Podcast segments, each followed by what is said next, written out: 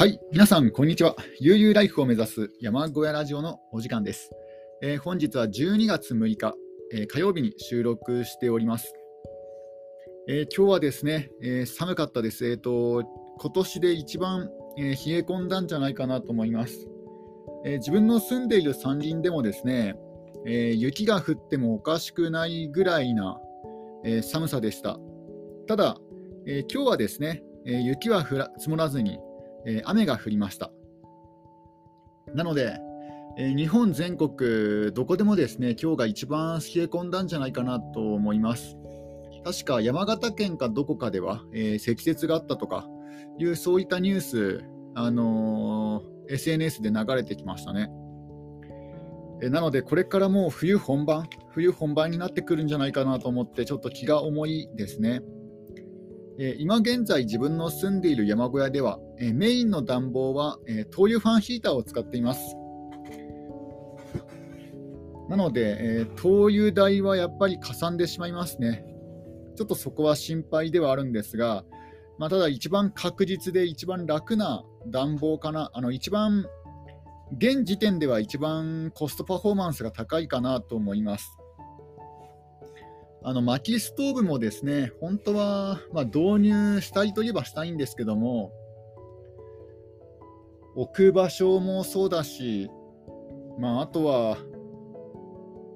えーまあ、主に置く場所置く場所ですかね、置く場所とあと煙突の煙突口、またはその夏場どうするかですよね。えー煙突ずっと出しっぱなしにしたらそこから虫が入ってしまうとか、えそういう心配もありますので、なかなかあの屋内に、えー灯油ファンと、えーと薪ストーブを導入するのがですねちょっと難しいかなっていう感じですね。ただやっぱり興味関心はあります。薪ストーブ興味関心はありますね。あのそこら中に薪がありますので、まあ主に針葉樹なんですけども、ただ、えーせっかく薪が手に入る環境にあるので、まあ、できれば薪ストーブ導入した方が、まあ、いいんですよね。なので、えーまあ、ゆくゆくはですね、まあ、今すぐではなくてゆくゆくの話なんですけども、今現在、あのつい最近あの作った山小屋の玄関前、山小屋の玄関前をですね、ゆくゆくはあの風除室にして、あのちゃんとした床と、まあ、今、ウッドデッキになってるんですけども、ちゃんとした床と、あとはちゃんとした壁を作って、でそこに薪ストーブを設置して、あの冬の間だけ玄関のドアを開け放して、であの網戸か何かをセットして、まあ、要は入り口を二重にしようかなと思います。あの玄関をですね、玄関を二重にしようかなと思ってますね、ゆくゆくは。あの風除室、あの今現在、山小屋の玄関前、まあ、ただ単純なウッドデッキ、あの屋根付きのウッドデッキなんですけども、そこをですね完全に囲ってしまって、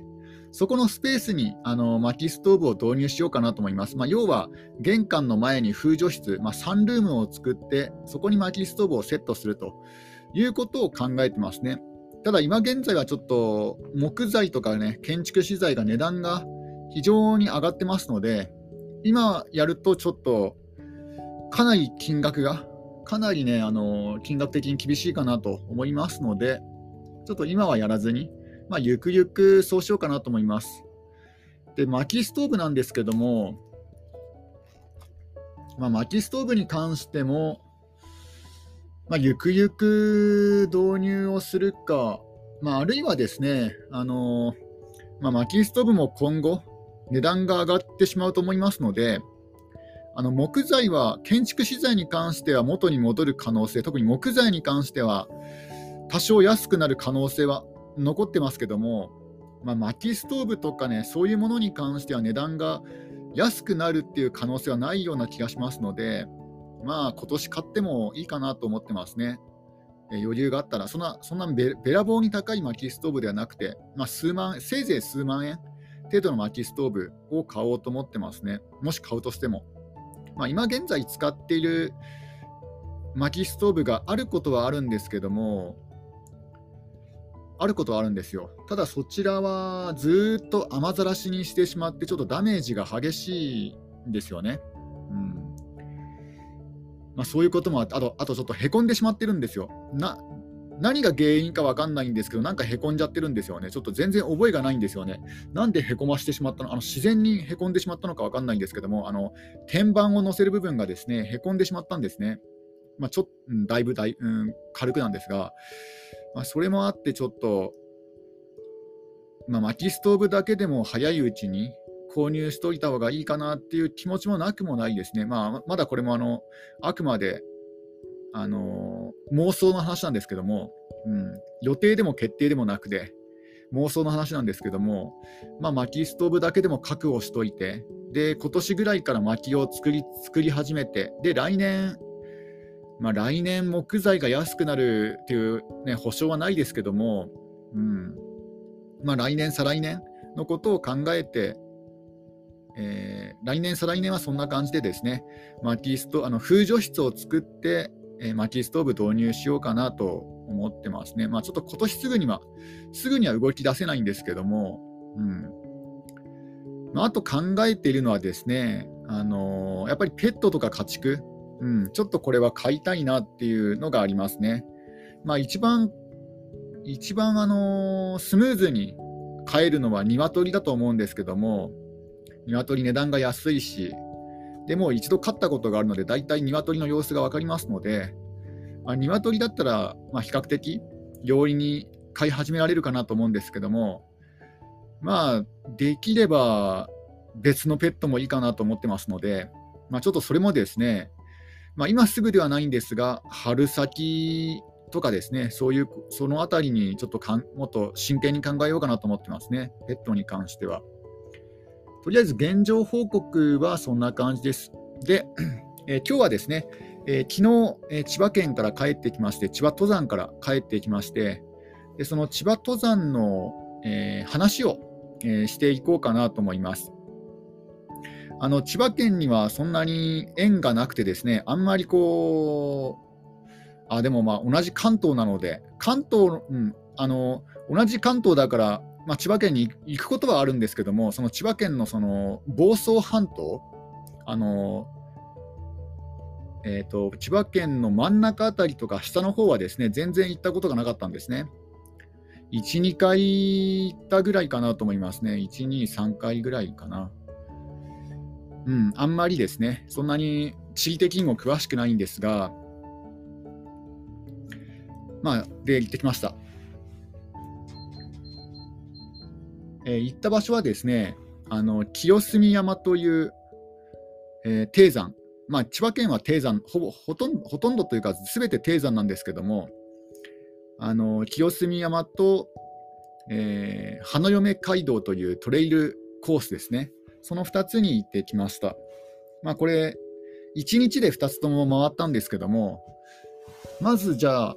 ね、清澄山、まあ、清澄山はそんなにあの語るほどの面積はないんですよね。本当にもう学校の裏山程度で10分もかからなかった気がしますね。あの清澄寺という大きなお寺、大きなお寺の裏山なんですね。うん、10分ぐらいかなと思います。本当にすごい目と鼻の先、なんかトレッキングポールとバックパックを持っていったことが恥ずかしくなるぐらいな本当にごくごく小さなあのドラえもんでいう裏山？ドラえもんの学校の裏山みたいなそんなそっちの方がまだですね広い気がしますね。もう本当にすぐです。うん。あの伏見稲荷大社の鳥居の方がはるかに距離が長いと思います。そのぐらいの距離です。本当に5分10分。5分は分かんないけど10分ぐらいですかね。もう本当すぐですね。えー、で、えー、そこに行ってきました。で、そこも行ったんですが、そことは別にですね、あのー、登り始めるところにですね、あのドライドライブスルーじゃなくて、えー、ドライブ、ありますよね、その車車が止められるようなところ、えー、ドライブインか、ドライブインがありまして、ドライブインの近くに、あの天えー、あれがあるんですね、展望台が。で、その展望台にと、まずあのまずまず一番最初に展望台に行ったんですよ。で展望台の一番上にですね、大山正達、大山正達先生の、えー、縦看板、縦看板というか、石碑がありまして、あの空手家の大山正達、あの極真空手を作った方ですね、その方の石碑があって、その方がそこで修行されたというですね、そういった証の石碑がありましたね。であの近くのドライブインの、えー、商店の方に聞いたんですが、以前はですね、あの人の背丈ほどの縦か縦石碑があったんですが、それがですね、つい最近の、えーと、台風で倒れてしまって、で、その半分ぐらいのサイズの縦看板に直したようですね。うん、そんなことがあったようです。で、まあ、そこで、そこからも海が見えるような、そういったところでしたね。で、そこでまあ、えー、東屋があったりとか、えーまあ、そういうのをですね、みんな見て、であとあのドライブインで、ドライブインのその商店、商店にもですね、立ち寄って、えそこはあらかじめ、あのー、えー、極真空手の関係者の方がノートにですね、ノートにサインをする、そういう歴史というか、えー、そういう風習があったらしくてですね、そのノートがあったので、関係者とか、あとはその、えー、大山倍達先生ファンの方がですね、サインを書くっていう、そういうノートがあるんですが、まあ、そこにですね、まあ、実際あ、自分もですね、あじゃあ書かせていただきましたね、あのノートに。ノートは7冊目になってました。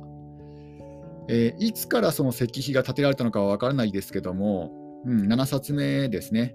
であの一番最初のノートを見たんですが、これまたですね、あの有名な、極真空手の有名な関係者のサインが、え、載っていましたね。あのフランシスコ・フィリオさんとかですね、ニコラス・ペタスさんとか、そういう外国人の K1 選手の名前も載っていましたね。で、まあそこだけあの写真撮ったんですけども、あの写真撮っていいですかって聞いたら、写真撮っていいですよって言われたので、写真撮ったんですけども、よくよく見たら、ですねあの住所を書いている人も中にはいますので、ちょっとこれはネットにアップすることはできないなと、まあ、モザイクかなんかかければいいんですけども、あの普通に初期の頃はなんか住所とかもですね、ちゃんと書かれてる、あのよくお葬式とか、そういう時にですね、よく住所書くじゃないですか、名前、あのね、お葬式の、なんだろう、香典、えー、香典を、なんだろう、あの、渡すところ？で、なんか、そこに受付受付でこう書くところ？ありますけど、あんな感じであのフルネームと住所ですね、あのそんな感じで書いていく、初期はなんかそんな感じでした。でも、まあ、ノート7冊目ぐらいになってくると、もうあのサインだけとかですね、サインと職業だけとか、えー、そういう感じで書かれてましたね。なので自分も、えー、それにねですね、あの見習って、あの漫画家一条一回ってですね、あの書いておきましたペンネ。ペンネームなんですけども、まあ、そんな感じでですね、あのそのサイン、えーとノートにですね、ノートの最近のページに、えー、書かせていただきました。前回の自分の前の人がですね、自分の前にノートに書かれた人が1ヶ月ぐらい前、1ヶ月じゃない、半月かな、半月ぐらい前の方でしたので、うん。だから、そんな最近はポツポツという、ね、あの見物者というか、その来られているか来来客の方が、まあ、ポツポツと来られてるっていう感じなんじゃないかなと思いますね。で、あのー、清澄寺に関してはですね、これはすごい広いお寺でしたね。うん、すごい広いお寺なんですけども、で日曜日に行ったんですよね。日曜日の天気のいい日に行ったんですが、広いお寺にかお寺と比較して、お客さんの人数は割と少なかったですね。あの全くいないわけじゃないんですけども、ただそう多くはなかったですね。まあ、皆さんね、あのひょっとするとこう、お寺に行って、なんていうんですか、お参りをしてすぐに帰られてるのかもしれないですけども、意外と少なかったです。自分の他に、まあ、1組、2組ぐらいしかいなかったですね。で結構広いんですよ。うん、で、まあ、そこでお参りをしてから登山に行ったんですけども、もう本当に10分、もうね、もうトレッキングポールとか登山靴とか全く必要ないです。もう普通にスニーカーでね、簡単に行けるぐらいです。うんまあ、そういうところでした。あの清澄山に関しては。であとはですねそのお寺がすごい広くてですねあのお寺の端っこの方にはあのぶっしゃりぶっしゃりという、なんていうんですかね、あの日本にはあまり見かけないような、なんかアラビアの建築の、アラビア建築のような、なんかぶっしゃりっていう、え、そういうものがですね、そういう大きなものが、大きな仏殿があったりとかですね、まあ、あとは、あとはなんか入れるのかどうか分からなかったので入んなかったんですけども、なんか宗教の、えー、建物がありましたね。まあ、そういうところがありました、清澄寺。で、まあ、ただ清澄山もすんなりと、えー、登れて、結局1時間半ぐらい、あの十分め回って、えー、お寺の周りも全部回って、で、清澄山もね、回って、全部含めても1時間半ぐらいでしたね。十分時間をとっても1時間半ぐらいで回れました。なので、普通の人であったら30分から1時間ぐらいで回れるんじゃないかなと思います。自分の場合はあの写真をですね、丹念に撮りましたので、まあ、そんなそれだけ時間がかかりましたね。で、まだですね、あのー、まだ午前中のうちでしたので、じゃあまだ行けるので、ちょっと別の登山のところに行こうと。で、えー、せっかくであったら、まあ、大山増達先生ゆかりの土地に行こうと。で、ゆかりの土地というと、いうと立山なんですよね。えー、清澄山と立山。で、立山の海岸の方に向かう途中にですね、まあ、立山までは行かずに、立山に向かう途中に、えー、花嫁街道というですね、えー、そういった、えー、トレッキングコースがありまして、ちょうどですね、ちょうどいいなと。で、時間も3時間ぐらい、3時間ちょっとかな。うん。なので、ちょうどいい時間だなと思って、そこに行ってきました。えー、花嫁街道ですね。えー、着いた時間があの、登山口に着いた時間が12時、お昼の12時ですね。だからちょうど夕方まで、あのじっくり回っても、まあ、日没までには帰れるかなと思って、すごいいい時間帯に着きましたね。で、そこで、えー、まあ、登山道のですね、あの駐車場は狭いんですよ、うん。3台ぐらいしか止められない駐車場でして、でちょうど自分が3台目で、あ2台、2台先に車が止まってたんですね。まあ、日曜日にしてはだいぶ空いている登山コースなんですけども、まあ、3台目の車を止めて登り始めました。で、前半はですね、前半というか、まあ、ほとんど8割、9割ぐらいは、なんていうんですかね、あの歩きやすいハイキングコースっていう感じでしたね。うん、特に特に海が眺められるわけでもなく、特に見晴らしがいいわけでもなく、まあ、正直言うと、うん、あんまり面白くなかったなと思いながら歩いてたんですよ。あの前半ですね。前半というか、全体的に。あちょっと千葉の山ってあんまり面白くないのかな、せっかくの海もあまり見えないしなとか思いながらですね、あの見晴らしのいいところ、見晴らし台というところとかですね、そういったところに行ってもですね、第一展望台とか、第一展望台は全くと言っていいほど景色が見えなかったし、第二展望台とかで、まあ、割とですね、見えたことは見えたんですが、まあ、やっぱりあの木が邪魔になってて、うん、ちょっとですね、海とかそういう景色をたの完全に楽しむことはできなかったかなと思います。まあ、で、えー、あんまり楽しめなかったかとか思いながら下山下山してたんですよ。で下山するその下山中にですね滝があったんですね。大滝という、これはですねすごい非常に見事でしたね。あの滝が見事というよりは、まあ、滝も見事なんですけども、滝の周りの光景が良かったですね。まるでなんか、あのアマゾンの密林のジャングルのようなでそのようなですねあの普段の登山では行かないようなそういうぬかるんだ川沿いとかですね、まあ、川といっても非常に流れがゆっくりであの子どもたちが、ね、あの泳げそうなそういうところですですね。うん、小学生とかね、泳げそうな、まあ、ちょっと濁ってますけども、そういう天然のプールがあったりとか、で滝もですね、滝もちょうどいいぐらいかなと思います。あの激しすぎず、あのちょっとね、あのシャワー、あのシャワーになりそうな、うん、そういう滝でしたね。えー、で、え、なおかつですね、あのー、最低地上高が高いあの小屋というか、えー、東屋ですかね、うん、あの滝や、えー、そういった天然のプールの上に立ってますので、だから湿気を逃すために、あの、非常に高いですね、足場が高い東屋だったと思うんですけども、そういうところも見えてですね、そこは非常に良かったですね。大滝っていう、黒滝か、黒滝っていう場所なんですが、そこは非常に良かったです。もう本当に登山の最後ですね、一番最後です。だから逆に言うと、反対回りからスタートすると登山口を、反対回りからスタートすると序盤ですね、一番序盤にある黒滝というところは非常に良かったです。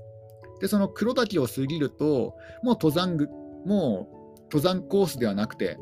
え一般道、一般道というか林道っぽいところに出るんですけども、そこがですね、おそらくなんですが、あの地域の廃れた公園、運動公園っぽいところになってまして、もうあの荒れ果てている、一応管理棟のようなものはあるんですけども、えー、荒れている校庭のグラウンド、荒れているグラウンドがあったりとか、まあ、あとは古びたトイレがあったりとか、あと水道が使えるかどうか分かんないですけども、そういったなんかあの水水飲み場があったりとかですね、ね、そういうのがありましたね。だからひょっとするとそこで登山あのテントをテント張ることもできるんじゃないかなと思いますね。野宿することもできるんじゃないかなと思います。まあ、そういうところが、えー、ありました。で、まあもう、もうそこまで来ると車、自分が最初に車を止めたところ、登山口の駐車場まで本当にもうすぐですので、5分、5分ぐらいですかね。なので、非常に歩きやすかったし、うん、怪我すること、怪我することもまずないんじゃないかなと思いますね。あのちゃんと登山道も整備されているし、あの歩くところは平坦だし、えー、アップダウンもほとんどないですね、うん。全体通じてアップダウンもほとんどない。もう本当にあの登山初心者向けで、なおかつあとはトレイルランの練習コース、そんなのに使えるんじゃないかなと思いましたね。うん、あとは登山者の方、ハイカーの方も非常に少なかったので、えー、自分の他に3組ぐらいですかね。うんだから日曜日で3組ですので、非常に少ないし、非常に静かで、うんまあ、歩きやすいコースだったんじゃないかなと思いますね。で、3時間ですので、午後から走り、あのえーと、午後から登山を開始しても、まあ、十分ですね、下山するあのすることができますね、あの日が出てるうちに。なので、これが冬場じゃなくて夏場でもですね、まあ、今が一番あの日が短い時期だと思うんですけども、一番日が短い時期でも、まあ、十分ですね、午後から登り出して十分間に合いました。なので、えー、夏場であったら、まあ、2時ぐらいから登っても、まあ、間に合う人は間に合うんじゃないかなと思いますね、日暮れまでには。まあ、仮にもし日が暮れだとしても、まあ、ナイトハイキングが十分できそうな、えー、そういったところでしたので、そういったところそういったところというか、難易度がだいぶですね、だいぶ低めなところですので、うん、で、熊がいないって言ってましたね、近くのその近所の方、うん、途中ですれ違った、途中のあの下山口付近で、えー、あったんですが、うん、その方が、熊はいないとか言ってましたので、だからすごい安全な、うん、ところなんじゃないかなと思います。そんな感じでですね、今回たった1日だけの千葉登山でちょっと残念だったんですが、あの翌日が天気が悪くて、で翌々日もちょっと天気が悪かったですね。まあ今日なんですけども、その翌々日は。なので、えー、そういうこともあってですね、もともとは、えー、4泊5日ぐらいの予定をしてたんですけども、それが急遽早めて2泊3日で帰ってきました。いや、非常に残念でしたね。もうちょっと粘ってもよかったのかなっていう気もあるありますけども、ちょうどこの冷え込む低気圧が来るタイミングになってしまったのが運が悪かったですね。まあ、あとはあのデッキ版ですよね、やっぱり。それも大きいです。あの車中泊しづらい車で行ってしまったのがちょっと、うん、あのこの車で何泊も車中泊したくないなっていう気持ちがあって帰ってきました。それがかなり大きいなと思いますね。うんまあ、なので、ちょっと今回はですね、非常に短い登山になってしまったんですが、そんな感じでですね、まあ、ただ千葉県の山がどういうものかというのはあの感じることができましたね。大体、大体あのどんな感じか、あの千葉県の道とか、うん、あとは気温とかですね、気温非常に高くてよかったですね。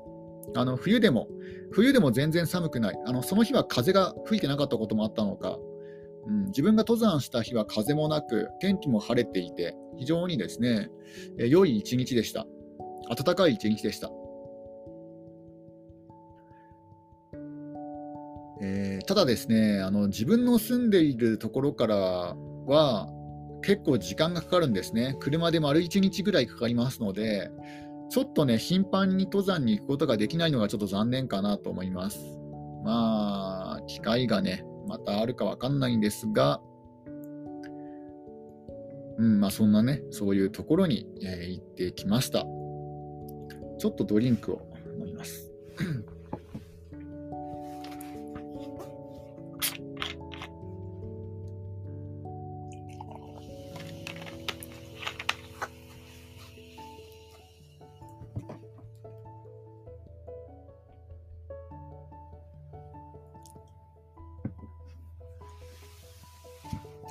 で、車中泊したのがですね、千葉県のどこだったかな、名前がね、思い出せないんですが、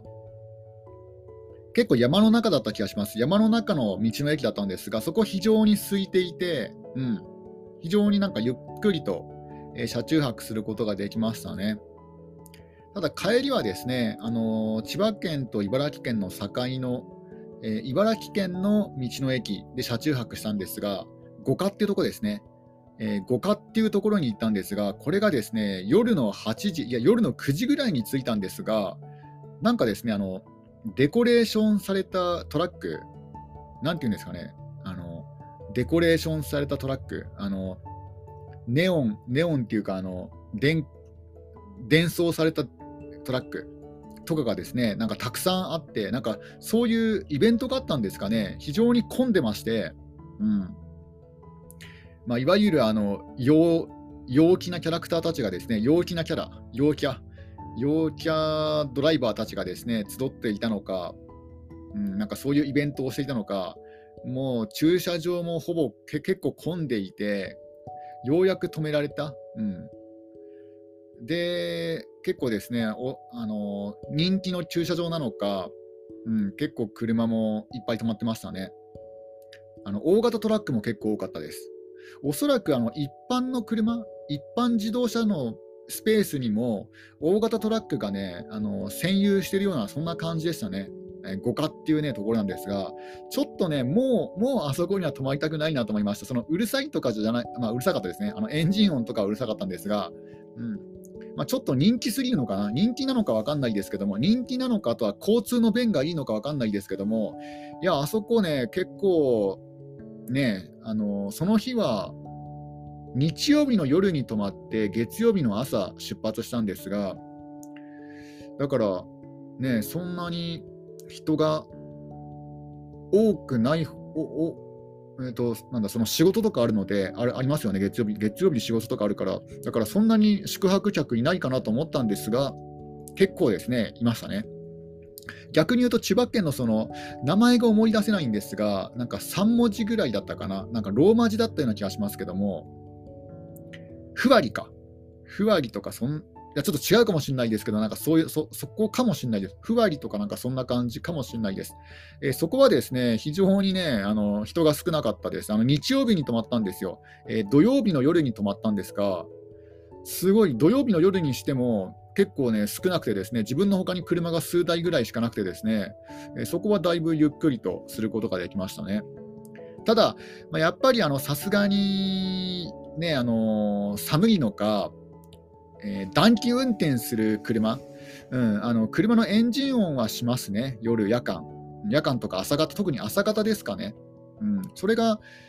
ちょっと耳栓ぐらいじゃ防げないかなと、だからちょっと今後は耳栓プラスあのイヤーマフを持ってこうかなと思いますね。ちょっと夜の、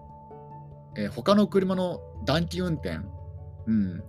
意外とですねあの振動を伝わってくるのか、まあ、自分のね、あの軽自動車の窓が、あの